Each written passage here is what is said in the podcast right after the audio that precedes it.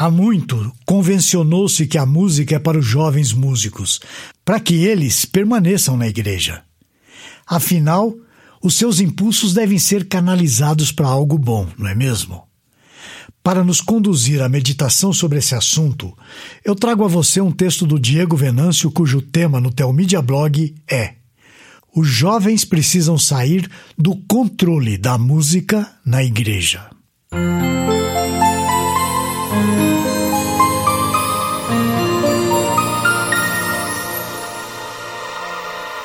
Uau, que título! Mas não desligue. Fique mais um pouco que eu vou explicar melhor o que eu estou querendo dizer. A música, assim como as discussões sobre futebol, política e religião, revela paixões. Fale mal da mãe de um indivíduo, mas não critique o gosto musical dele. Se você fizer isso, na certa vai arrumar um inimigo. Talvez você já esteja espumando por conta do título, não é mesmo? De fato, ele é provocativo. Mas eu espero não apenas provocar, eu espero convencê-lo de que a música na igreja precisa ser levada mais a sério e liderada por pessoas maduras. E muitos aspectos da maturidade, convenhamos, só são conquistados com o tempo. Ao ler o Salmo 42, eu encontrei no versículo 8 uma informação intrigante que me despertou para o assunto que eu vou abordar aqui. Eu vou ler para você. Contudo, o Senhor, durante o dia, me concede a sua misericórdia, e à noite comigo está o seu cântico, uma oração ao Deus da minha vida. Salmo 42, 8. Agora eu vou comentar o que eu li. O Salmo 42 é único. Eu já escrevi um texto sobre ele no Telmídia Blog. Depois procure lá e leia. telmedia.blog.br. Esse salmo apresenta um Davi triste, quem sabe até meio deprimido, buscando um sentido para sua alma, para que ela seja apaziguada. E ele sabe muito bem que isso só é possível em Deus. A sua visão é firme, sabendo que o sentido de tudo se encontra no Deus da sua salvação. No entanto, ele se encontra com a alma aflita, passando por um vale escuro. Por duas vezes ele pergunta à própria alma nos versículos 5 e 11: Por que estás abatida, ó minha alma? Por que te perturbas dentro de mim? Espera em Deus, pois ainda o louvarei, a Ele, meu auxílio e Deus meu. Esse é o contexto. Entretanto, observei que o cântico apresentado por Davi no versículo 8 não é qualquer cântico, é uma oração. Ela é terapêutica, é um exercício de comunhão com Deus. Pela grandiosidade da música apresentada, eu pensei que nós, como igreja, estamos falhando.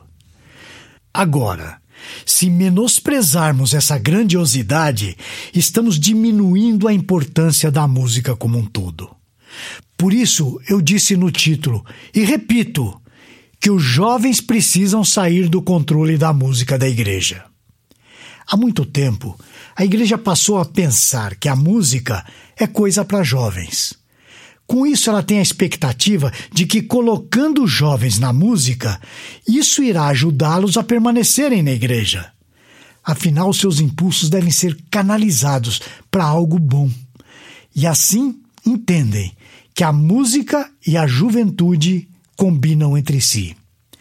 Quero lembrar que a música entrou no contexto do culto lá no Antigo Testamento, não pelo seu poder de entretenimento, mas pelo seu poder de comunicação da verdade.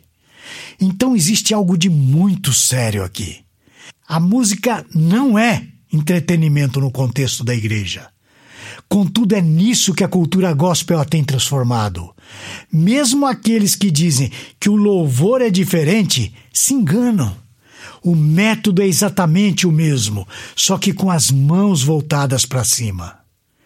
A música é elevada demais para estar nas mãos de pessoas imaturas, com sentimentos e emoções ainda carecendo de estabilidade. Eu não digo que os jovens não devem tocar seus instrumentos, ou mesmo que eles não devam participar. O que eu estou dizendo é que eles não devem dar o tom, não devem decidir o que deve ser feito, pois eles não têm maturidade para decidir sobre algo tão sério.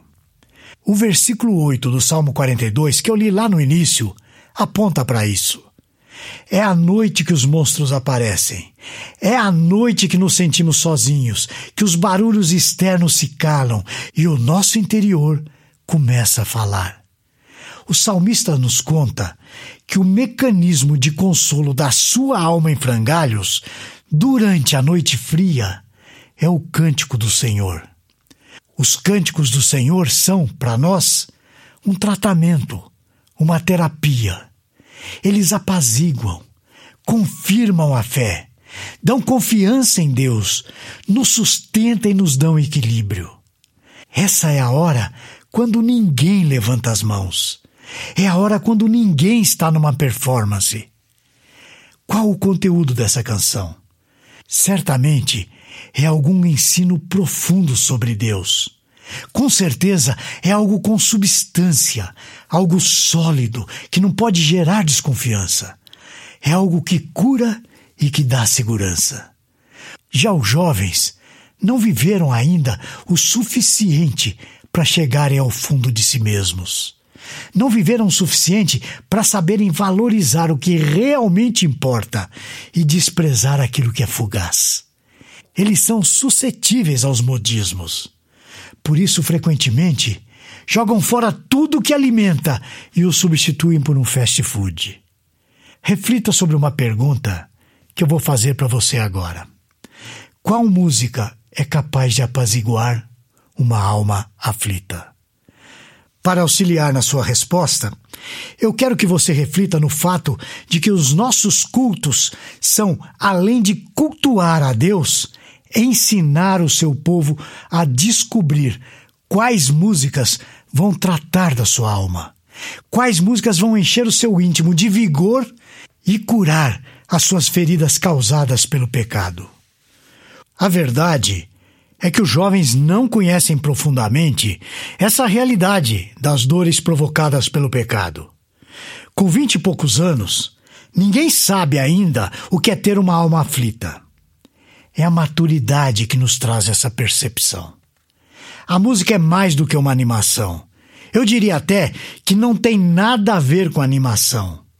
A música é cura, é terapia e ela nos acompanhará no dia mal. Ela é a própria palavra de Deus, em verso, em métrica, com ritmo e tom, para vibrar em nosso coração. A música nos abre as portas, removendo as pedras para atingir lugares mais profundos do nosso coração. Os jovens não tiveram tempo ainda de viver aquilo que é necessário para usarem a música como Davi a usa no Salmo 42. Os meus hinos me sustentam durante a noite. Eles me lembram do meu Deus, ainda que eu não o sinta e o dia mal me visite. Eu não posso terminar sem lamentar. Ah, quanto tempo já jogamos fora! Essa não seria também uma razão pela qual andamos tão doentes? As músicas modernas não fazem nada por nós. As velhas músicas, sim, com as velhas verdades, essas sim, essas nos sustentam. São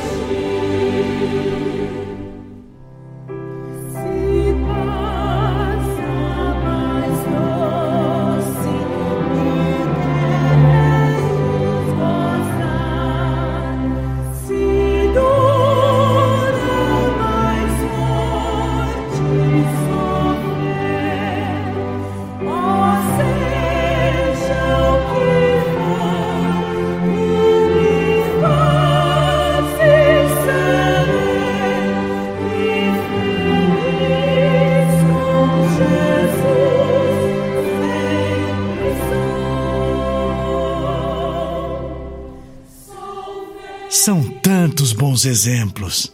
Isso não é saudosismo, é maturidade. Que Deus nos abençoe e nos dê coragem para fazermos o que precisa ser feito. Até a próxima, se o Senhor o permitir.